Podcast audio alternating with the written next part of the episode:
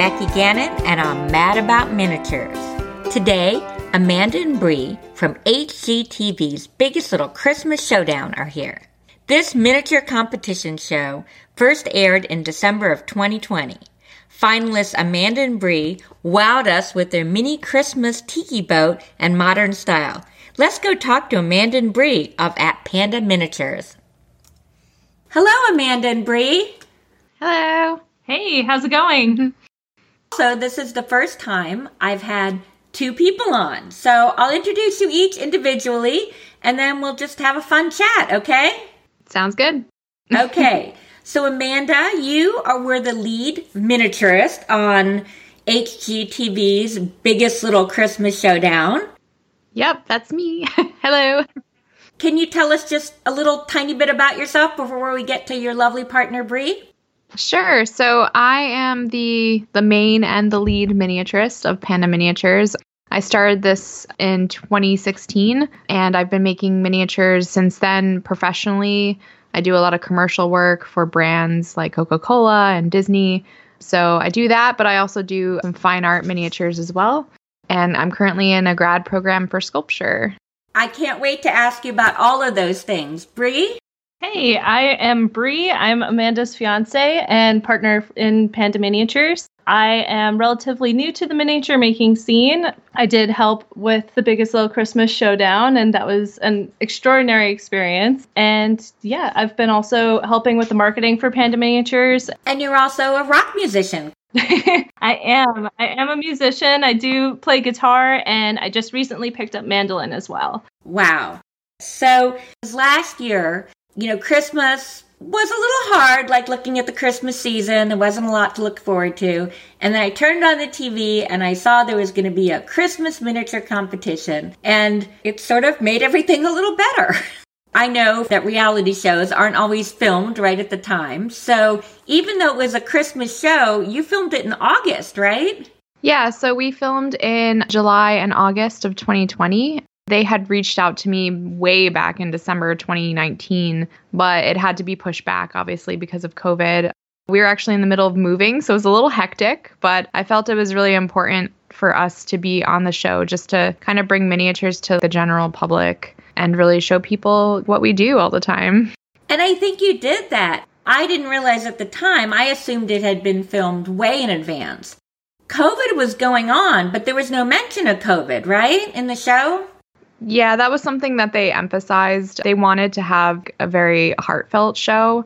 So we were just trying to be as positive as possible on set because it was in in the middle of everything uh, COVID related. We did have to get tested. We when we were not on set, we had to wear masks, and everybody on set wore masks if they weren't like the talent. So it was a little strange to film um, in this kind of time since I, I've also been on sets before this, behind the camera, obviously. But so it was a little bit of a different, little bit of a change. I can see it would be awkward, but I have to tell you, it was nice. Like, it was just a nice escape. Agreed. Bree was almost not your partner in in the biggest little Christmas showdown. Yeah, that's true. Amanda did have a another miniaturist friend in mind for the show. Kate is super sweet. She's a very talented artist, but she ended up moving out of the city also. So I'll let Amanda kind of chime in on the casting process. Yeah, so the casting director was like, Do you have anybody else that could be your partner? Um, I was like, Well, what about my fiance? Like, she helped me with the Coca Cola project. She can make some miniatures. I think she'll be great. And they were all for it. They were very happy to have a couple, I guess. I think we were one of the only couples in the show. So that was really cool. It, it worked out great because obviously we lived together. So we were just in the studio every single day working on it. It was so fun to see you guys work on it. You know, it was kind of unclear. Did you have unlimited time to work on it ahead of time, a certain number of weeks? Yeah, it was definitely limited. They contacted us at the end of May, so beginning of June, and I think we had three to four weeks to actually do about 60% of the miniature before getting to set. Um, I was like, we're going to do 80% because I knew how long things take to make. I planned everything out, like everything that the, we were going to make pre made before uh, we got to set. And then things that we did on set were very manageable. Like all, all of the really tiny details I did beforehand, like wrapping all the presents and making the little cookies and all of that, because I knew it would just be like a waste of time on set. And I wanted to focus on other things like lighting and putting the landscape together. Yeah, we did definitely have limited time, and we actually even had less because we had a pre planned vacation that we couldn't move. So we had like three, maybe two and a half weeks to actually work on it. And the project was a Christmas themed tiki boat. How on earth did you come up with a tiki boat for a Christmas theme?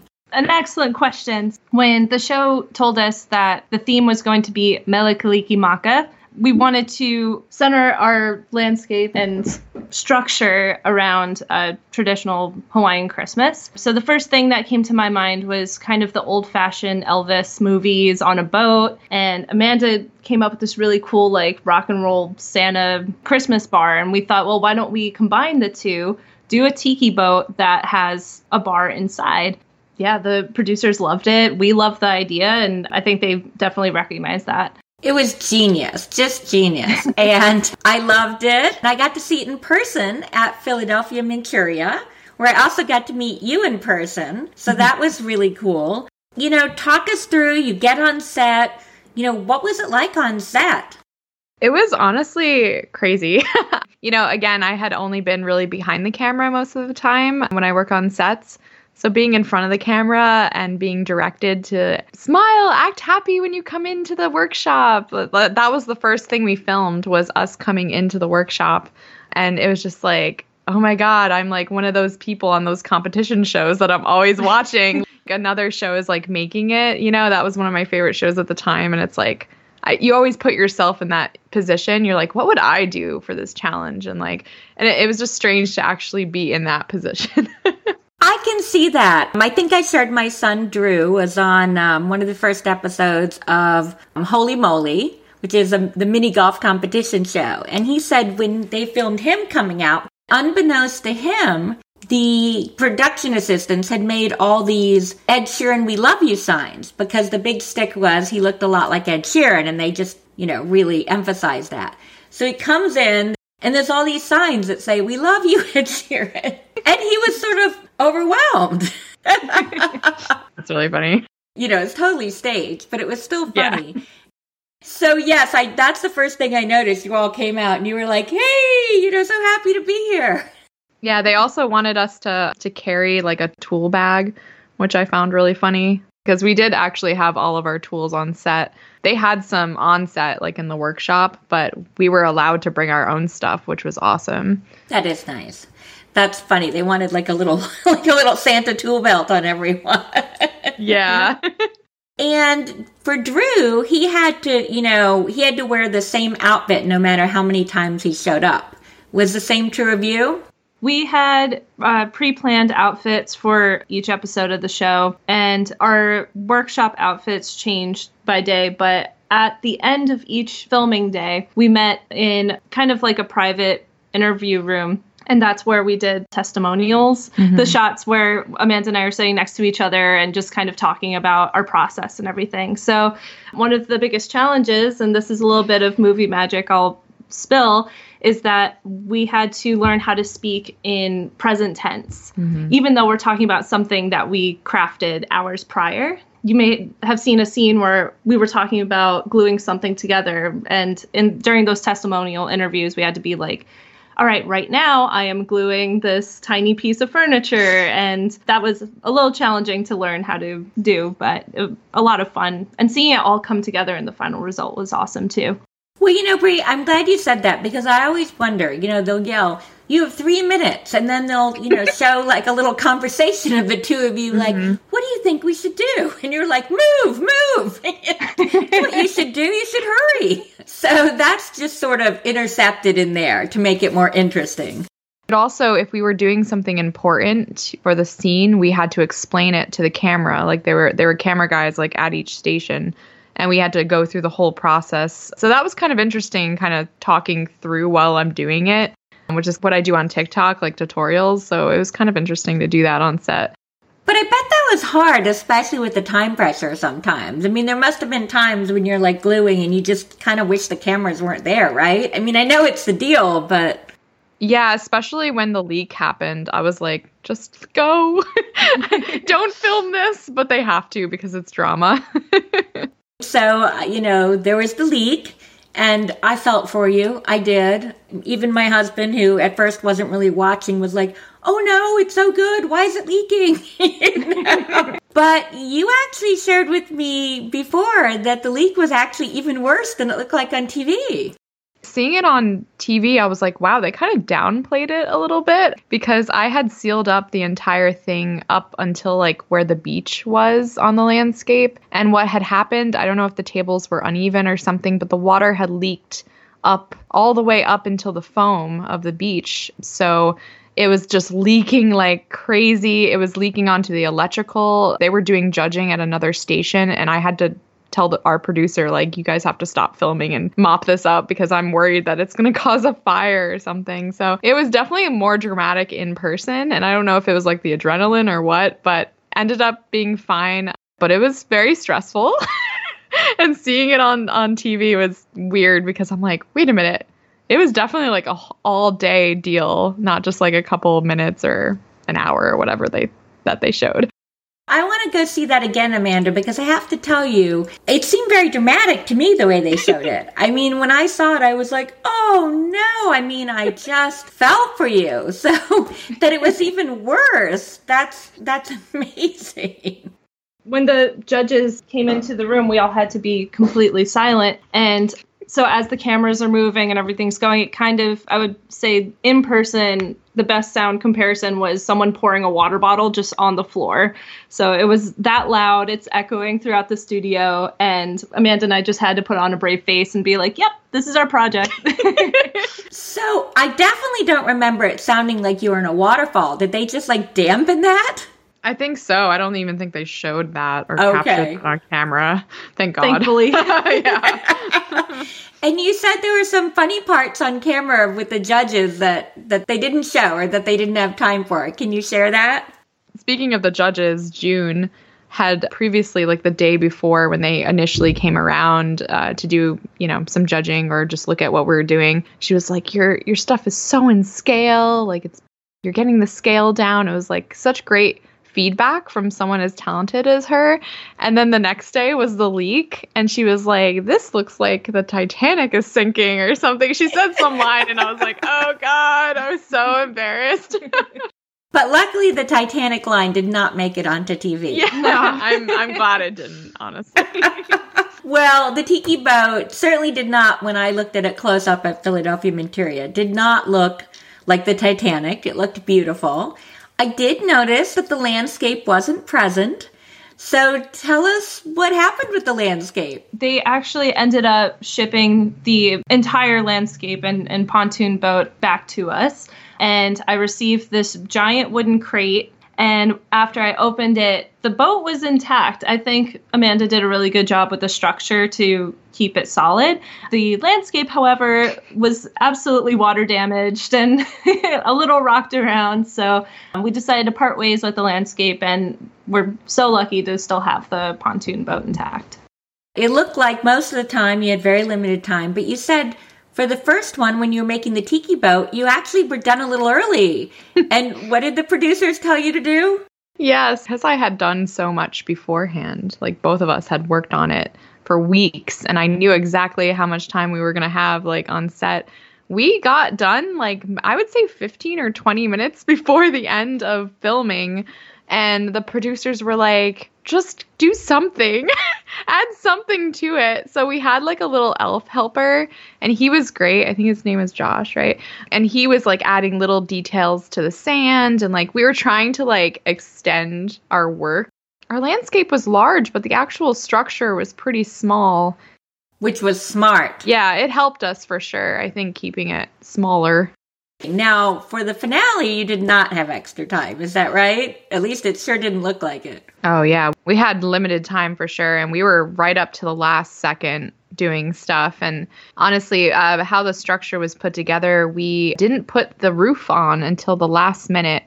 And all the teams had this problem, but the lighting was really, really dark because the roof just made everything just dark. Last minute putting on the roof, we were like, oh no, there's no lighting. Uh, and I was just like, forget it. And, you know, it kind of hurt us a little bit, I think, but. I thought it was funny. They made a big deal that the other teams put like these tiny little lights in. But when they showed them, they didn't make any difference. They were all three super dark. Yeah.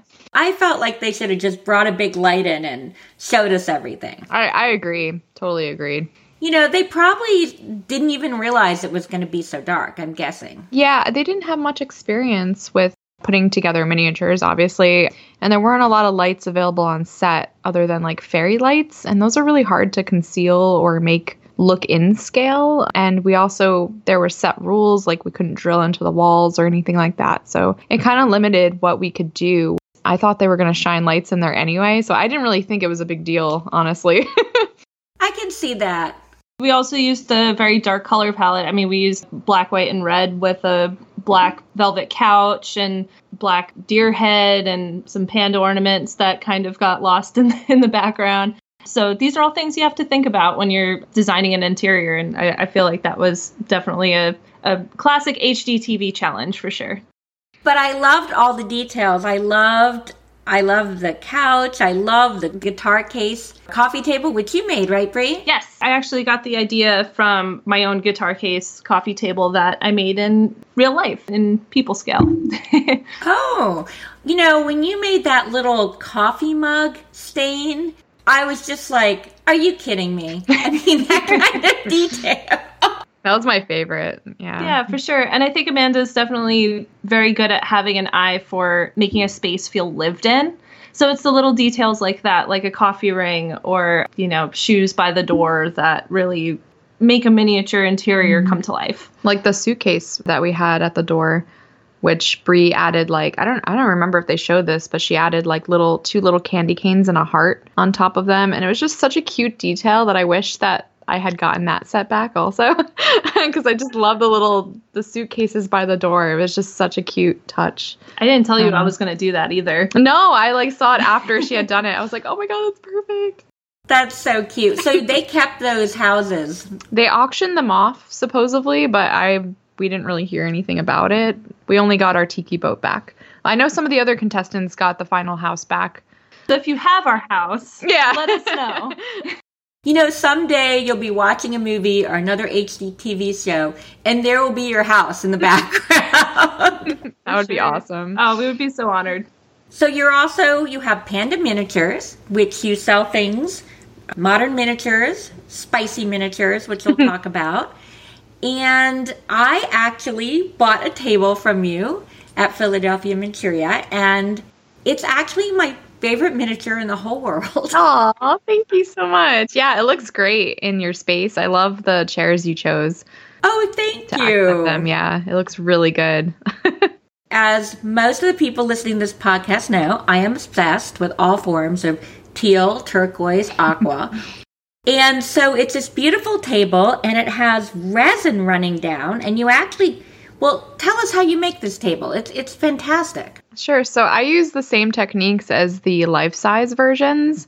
Um, and it was kind of cool at Philly, actually, uh, Philadelphia Miniatura. A lot of people were coming up to my table like, oh my gosh, my brother makes these river tables in life size. This looks amazing. So I'm glad that the technique definitely showed. But basically, what I do is I take, I have a woodcraft store here in, in my town and they sell exotic woods, different woods. And uh, I use like walnut, cherry, bocote, different kinds. And basically, I cut them on my saw and I cut them down the middle so that I have two pieces. And then I use my Dremel to create the natural wood edge or the live edge, as they call it. Mm-hmm. And then I make a mold for each table, so each one is unique. I mix resin with mica powders. I pour it down the middle, just like they do in real life and then break apart the mold. I have to sand it. I have like a belt sander. I sand each one. It's really hard because the sander, even on the finest setting, the tables go very, very thin very quickly. It was a bit of a learning curve, especially using resin and then sanding resin and wood. So I sand them and then I do a final coat of resin on top. So it's quite a process, especially if I'm making a lot of them. And resin can be very finicky. It's it's a cool process though. I, I can't wait to make more. And people were so receptive to it. They're just stunning. But what I hadn't remembered, you know, I watched HGTV's Biggest Little Christmas Showdown again in prep for this interview, and you actually make a resin table there which you say is the first time. Yep. and you know, I love you, but it didn't it didn't turn out quite as well as No. Yeah, it was because they didn't really have the right size wood there. Right. And I wanted to make one of those river tables that like flowed down, like it's like I don't know what they're called, but I was using UV resin because I didn't have any normal resin and I didn't have time. But, you know, it came out like as well as I expected it to, honestly. It still looked really cool. yeah. But I and I thought it was very brave of you. You know, when I'm watching these reality shows, I always have ambivalence when someone says, I'm going to try this for the first time in this show my first thought is why? Why? Why would you do something for the first time in front of millions of viewers? And then of course i'm like you know good for you. That's so creative. It turned out so well. But i went through all of that while watching you. Oh thank you. Time management. You've got to constantly be wondering like is this detail worth it? Is this worth it? I mean that's just got to be a constant process that you're thinking about during the show Oh, definitely. I mean, we would go back to our hotel every night and I'd be like, what is something that could be different about our thing? I just didn't want to do the same old thing that, you know, you always see at miniature shows or something. I just wanted to do something new and modern and fun. And, you know, even if we didn't win, it was something that I had never tried before and we tried it. And if it didn't work, it didn't work. But, you know, the resin table I was like, I just thought about it for a year and I was like, I really want to redo that with the proper wood and the proper resin. Um, and it ended up working out really well. It did. Well, I have to say, you certainly don't do the same old things. I mean, your work is so modern and so cool, and you actually have been doing it now for how many years? Professionally, 2016, six years. Five or six years. Five or six years, yeah. So when you started, I mean, was there even any other modern furniture? There wasn't. Uh, I was in college and I was an RA, so I had a little bit of money. Uh, you know, I was paid for that. So I was like, you know what? Let me get like my first dollhouse kit. I had really been into miniatures uh, as a kid, and my grandmother had a dollhouse that I used to play with when I visited her. And when she passed away, uh, actually in 2016, I inherited her dollhouse and I've been renovating it for six years. um, you know how long renovations take on even a dollhouse. But uh, before I inherited that dollhouse, I had bought a dollhouse kit and I just started putting it together and I fell in love with it again. You know, it's kind of like a resurgence of my childhood memories. But I noticed that a lot of the things that were on even Etsy at the time just weren't modern. You know, it was all Victorian stuff, which is fine. That's that's an aesthetic, but I was just like, "Oh, I have to make everything myself." Which is fine. I love scratch building, but I really wanted like other miniaturists that created modern miniatures, which now there are so many, which is it's amazing. It's great, and I and I do buy from other miniaturists a lot. But at the time, again, I, I really didn't see naughty miniatures, like adult miniatures, uh, even. So that's kind of how I got started on Instagram. I made an Instagram account just for my miniature stuff and I started posting like I made little bongs and like little tampons and things. And it kind of snowballed, got a lot of followers very quickly because the miniature community on Instagram was really blowing up at that time. I was in a couple gallery shows. I just started kind of getting work. My first gig I ever got was Swarovski Crystals. I made four dioramas for them for their flagship store in Times Square. And that was like my first professional miniature gig. And then from there, my resume just kept building. And right before the pandemic, um, I worked on Gabby's Dollhouse for Netflix. And that was an amazing opportunity. I worked under Nixon Gerber. It was just like it was just like people that I have been like idolizing and following for years, working under them or meeting them in person. It's just like just great. I don't know. I just love the community and it's such a part of my life that it's yes. kind of crazy when people ask, "Hey, what do you do?" and I'm like, "Uh, I make tiny things. I don't know. well, that's a lot to unpack there. You mentioned a lot of interesting things, oh, but sorry. me being me, no, no, that's good. Me being me, I got to go back to Swarovski and the little bling. Yes. So the dioramas I made were Oscar stages, four Oscar stages, and they sent me about 1,400 Swarovski crystals in Yay. all sizes. Yeah. Oh my God. It was incredible. Just bags and bags of. I mean, I had never held that many crystals in my life. So it was really cool. And they just said, put it on everything. I love that. What a great challenge. yeah. it was really cool. And I still have some to this day. I've been known to bedazzle a couple jackets and some jeans with them, so they're they're still being utilized and appreciated. Yeah. Years later. I'm glad to hear that. Well, it's so interesting to hear. I mean, when you're in high school or college and you talk to the college counselor, you know, they don't say, hey, have you considered becoming a professional miniaturist? That's not something I was ever asked. So it's so great to hear that you are getting commercial assignments. Yeah, I love doing it. Currently, I'm in grad school. I'm actually getting my MFA in sculpture. That's fantastic. Yeah, it's it's been a journey and I love it and I definitely think that miniatures are an art form. They can be a hobby and an art and I think you'll definitely see more of that in the future just as fine art instead of rather just a hobby. Oh, I agree. Can you tell us a little bit about the Coca Cola assignment? What did you do for that? Uh, yeah, that was that was an amazing uh, experience. Actually, they wanted four miniature sets for one for each brand. So the Coca Cola brand has, you know, it's like a family of brands, and I actually worked with a few other miniaturists in the community, um, Aaliyah, Tiny Doors Atlanta, and Mighty Oak. They're a studio. And we all did four three to four of the miniature brands under coca-cola. And basically i created these sets. Each one had a different theme based on the drink. So like mellow yellow for example they, they wanted a cabin in the woods on a lake you know with a canoe and all that. So each brand had their own identity so that was kind of challenging doing something different for each brand i guess but it was awesome they, they flew me down to atlanta i was on set working with directly with the art director and the set dressers. It was my first time actually on a set. Were they shown as miniatures or were they used to look like real sets? So it was for a, a campaign called Sip and Scan. If you notice on any Coke product, there's like this tiny label that you can scan um, and it takes you to a website. So that was kind of the shtick. It was like you you scan it and it takes you to this miniature scene and it's interactive and you can click on things and there would be like a hand that would come in and do something. So each set had a different like, you know, the hand would do something different. It was awesome. That's so cool. Yeah. what a cool idea. So, you know, being a miniaturist is still, you know, not an ordinary thing to do.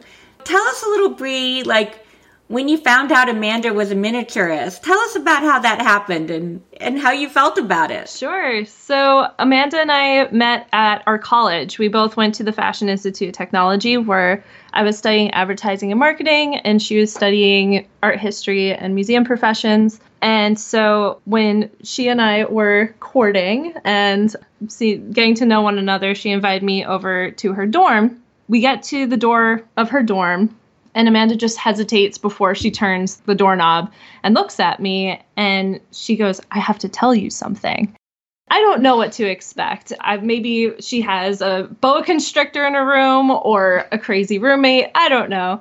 So I'm like, okay, Amanda, what's going on? She proceeds to very cautiously tell me that she's obsessed with dollhouses and miniatures. The relief I felt, I was like, okay, yeah, that's that's cool. So we proceed to walk into her dorm room, which was the size of a closet. I mean, it's very it's New York City, very tight li- living quarters. Yep. And in the center of the dorm is this ginormous dollhouse. And I noticed that her bed was fairly high and on risers. Uh, I'm looking at the dollhouse, admiring the craftsmanship, and really kind of starting to get into it.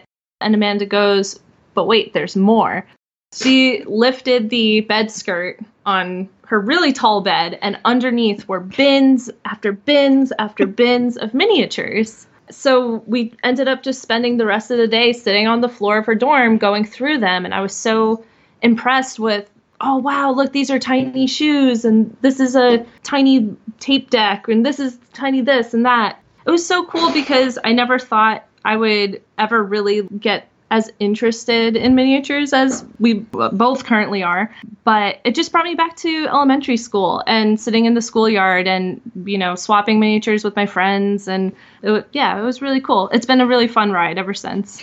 Well, Amanda, that's probably the very best reaction you could have hoped for, right? Yeah, I was I was always hesitant back then cuz I had a lot of exes that were not too crazy about the miniature stuff. So I was kind of like prepared to defend myself basically with a new person, but Bree ended up being great. Um, she even came with me that year to Philadelphia Miniatura and she just fell in love with miniatures. She bought more miniatures than me that year, I think. charge. That is true. Which is awesome. It is very tempting. You you know, you go there and you're like, I'm only gonna buy what's on my list or this much, and then you get there and you're like, I need it all. For sure. I always refer to it as the Comic Con for miniatures. Mm-hmm. Oh, yes, that's perfect. That's exactly what it is. So, Amanda, earlier you mentioned art, and I do think that miniatures at a certain level are, are totally art. And the example that in my mind is actually of your piece. I was walking into Philadelphia Miniatura and I saw your hoarder cabin. Mm-hmm. It's beautifully done. And I instantly said to myself, you know, there's a message here. This means something to her. It made me think, which is, after all, I think what art does. Yeah, for sure. I created the Hoarder's Porch. Initially, it was actually a kit, like a from scratch kit from a miniature club that I was in in New York City. It was supposed to be like a shabby chic porch or something. And I was like, I don't want to do that. That's not me.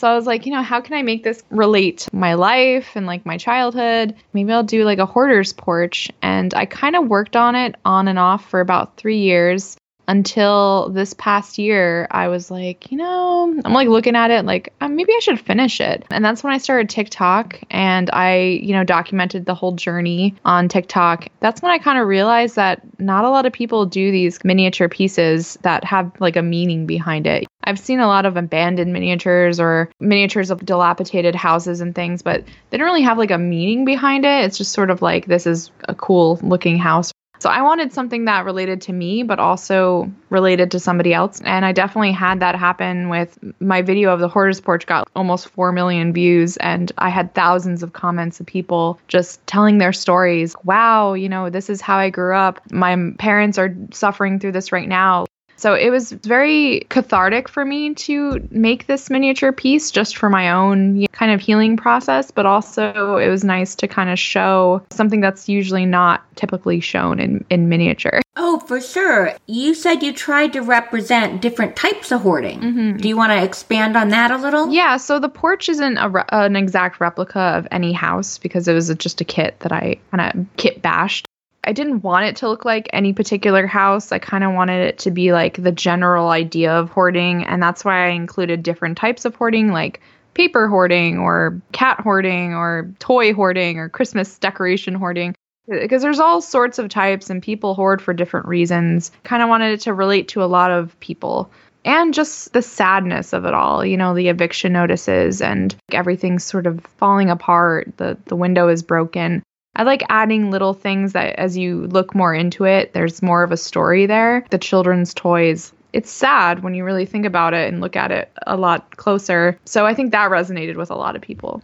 When I looked at it, I saw it more generally as, you know, all the hoarding we did for for the pandemic and things like that. And I think I shared with you this interpretation, and that's not what you meant, but you know, we're all free to interpret it how we want, right? Exactly. That's what fine art is really about. An artist can have a message, but how it relates to you is is open for interpretation. It did bring back some painful memories of me going through my parents' stuff and sort of realizing that some of the stuff that my mom and dad treasured is now for better or worse trash. And that had that was hard. But at the same time, that's what good art does. It relates to you personally. It, it makes you think. Yeah, definitely. And that's what I want to do with my work, which is what I'm developing my in my MFA thesis right now. Just kind of making work that is about my experiences in my childhood, but also artwork that people could relate to, especially miniature scenes, especially without dolls or anything in it. Something that looks like somebody just left the room is kind of the miniature scenes that I like to make that the deeper you look into it, you're like, oh, there's a story here. What's going on?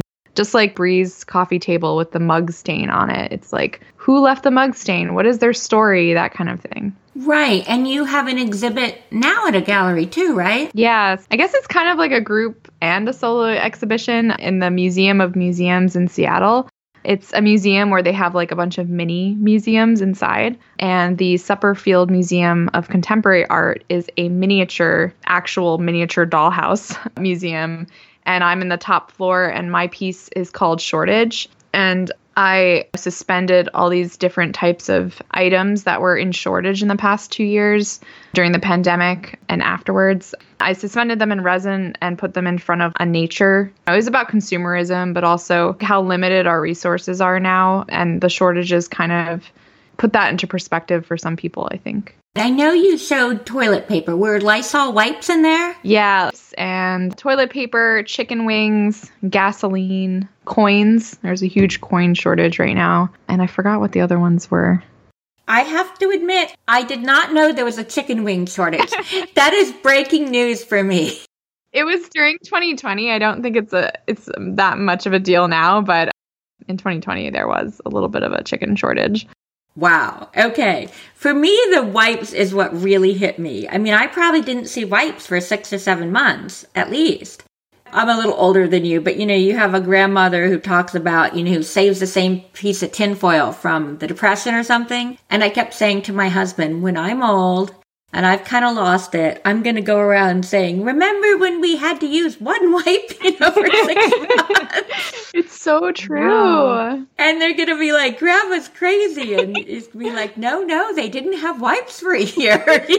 That's all I could think of every time I saw one. For sure. Because for me, I guess that was I managed to get other things. That was the one thing we just could never quite get our little hands on. We were living in Brooklyn at the time, so we were at the epicenter for a while. And it just sort of like you start thinking about, like, eh, you know, is it worth it to like be in a job that you don't like? I, I kind of want to do what I want to do. I think a lot of people came to that realization being home for months on end. There obviously there were a lot of negatives to COVID, but there were a lot of positives that came out of it too. I think you had to look for the positives, but yes, I think we we kind of forced ourselves to make it. I dabbled a little with miniatures. I'd always been fascinated them, but I don't think I would have done it. And I mean, I was staring at all this time and I was like, I have to find something to do or I'm going to drive my entire family crazy. and that's how I got into miniatures. And I'm so glad I did. Yeah, I'm glad you did too. You know, your story is one that I've heard a lot actually, especially at Philadelphia Miniatura. We had people coming up to our table like i have never been to a miniature show before i never even knew about it before finding you on instagram because i was stuck in home all day very common i think for people to get into this hobby because they just had time which is crazy and awesome at the same time it is true. And you know, when I first started this, my biggest fans started being in like the cold countries, you know, the podcast was like number one in Sweden, you know, in Brussels, all the places where they have a long winter. Mm-hmm. You know? So I know, Amanda, that you won a scholarship to go to the Guild School this past summer. I did, yeah. I had been applying for the Guild School probably since I got into miniatures. I finally won um, the Bonnie Back scholarship, and she was an alumni of FIT, so that was really cool. Um, and she had been involved in the miniature community for a long time. So when she passed away, her family set up this GoFundMe scholarship. And it paid for me and Chris Toledo from I Build Small Things. So um, him and I, and they also had a couple more scholarship students because they hadn't had the Guild School 2020. So they had the most scholarship students that they ever had because of that. And it was an amazing experience. I took Troy Schmidt's pottery class and also Tim Craft's soldering and chandelier class, and it was awesome experience. It was in Castine, Maine which was beautiful. Bree came with me as my guest. She explored the town a little bit, and they're really cute. You know, it, it's been 40 years that they've been going to Castine, so all the people in town are like, the mini people are here. It was really cool. Well, many people, I mean, you are 100% of their tourism, correct? Pretty much.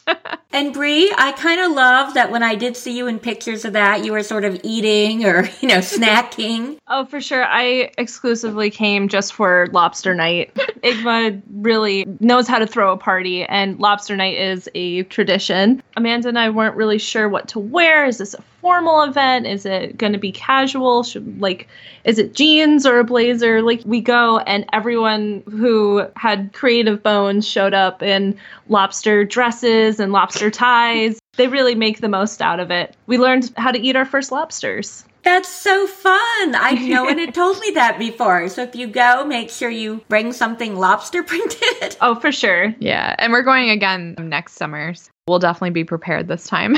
but it's great. I mean, if you have the opportunity to go, I highly recommend. Do you feel you learn techniques there that you wouldn't be able to learn other places?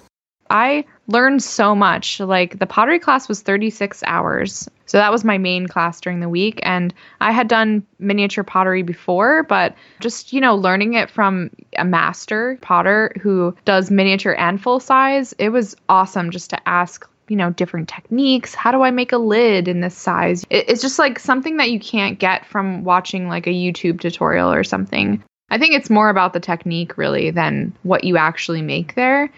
Um, I'm definitely excited for next year. I'm taking an inlay wood table class.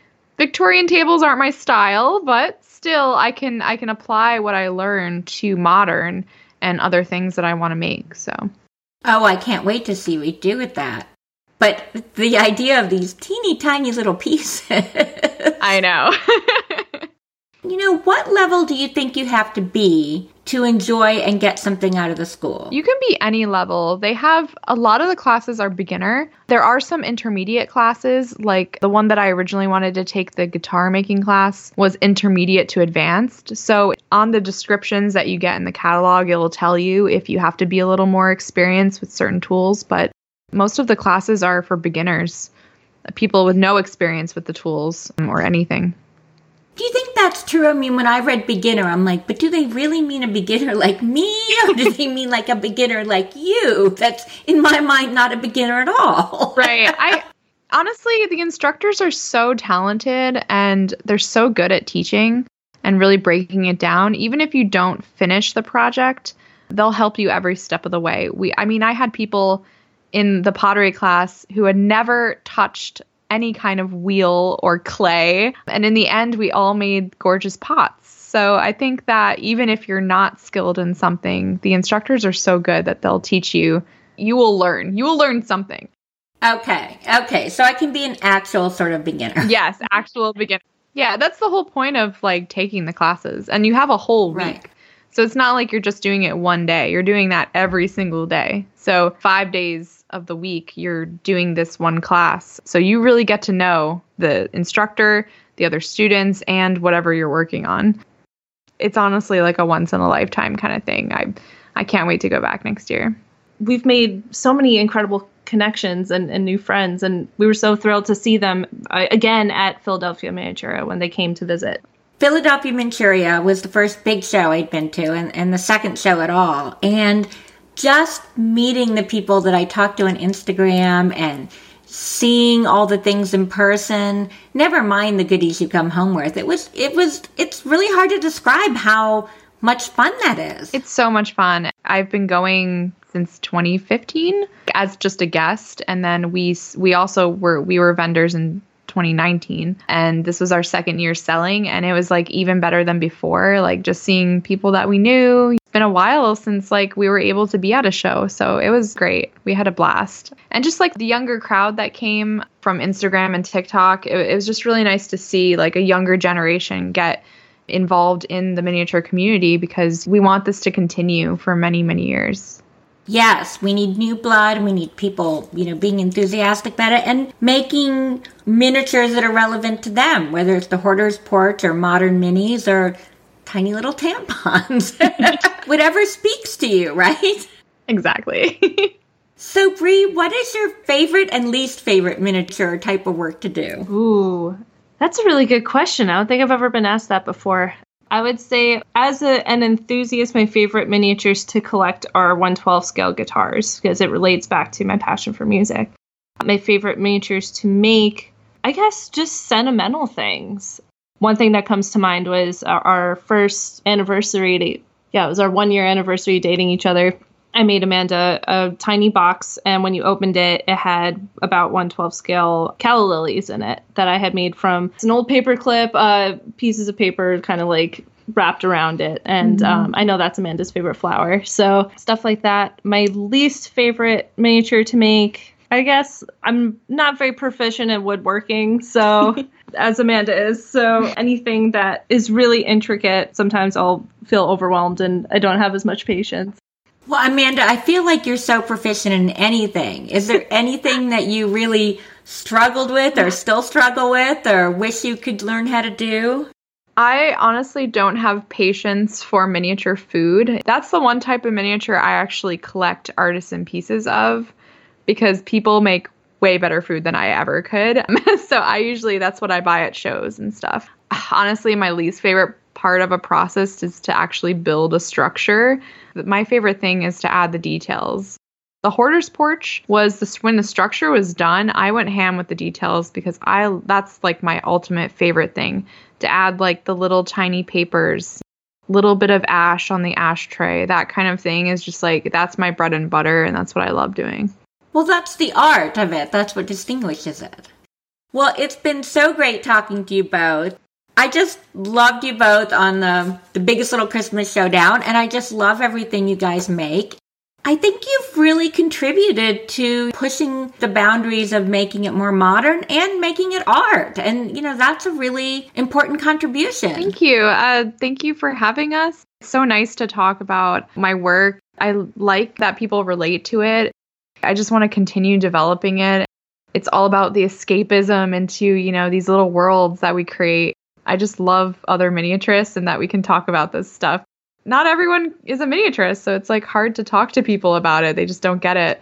So I really appreciate you like doing this podcast and having people talk about it because it's just so cool. I love it. I love what we do.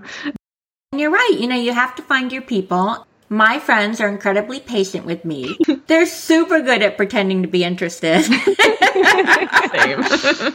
but there's nothing like talking to someone who knows what you mean. There are lots of negatives to social media, but one of the positives is it does allow people with very specialized interests to get together.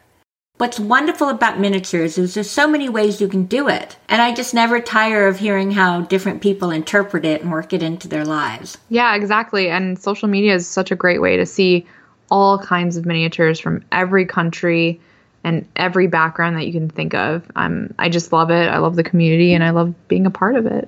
It's been great that this community's got together. So thank you, Amanda and Bree. We can't wait to see what else you do. So thanks for taking the time to explain what you do and why you love it. Thanks so much for having us. We've had such a good time talking with you and getting to know you as well. Thank you. You're welcome. My pleasure. Goodbye. Bye. Take Have care. a good week. Thank you. Wasn't it great talking to Amanda and Bree? My next episode is Tuesday, January 25th, with Christine from At Paper Doll Miniatures. Christine has been making modern minis for 13 years, and many of my guests and fellow miniaturists have said that she was the reason that they were inspired to get into miniatures.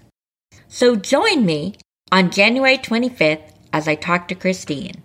In the meantime, remember, there are no rules in your dollhouse except the ones you create for yourself. Goodbye!